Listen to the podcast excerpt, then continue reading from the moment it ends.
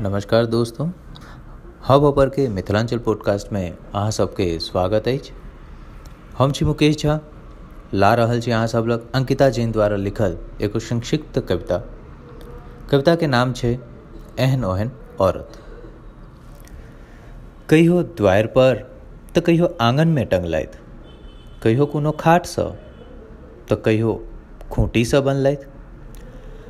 कहियो मतलबेसँ तऽ कहियो एनाहिए नकारि देलथि कहियो जी चाहलनि तो खूब प्यार से प्यारसँ पुकारलथि कहियो पाइएसँ तऽ कहियो बेमोले खरीदलथि हमरा पाबैके बस एगो इएह तऽ तरीका छै नाम तो हमरो खूब छलै लेकिन ज़रूरत ककरा छलै कहैया लोग हमरा एहन ओहन औरत दोस्तों अहाँ सब सुनि रहल छलहुँ हैं अंकिता जैन द्वारा लिखल एगो संक्षिप्त कविता एहन ओहन औरत।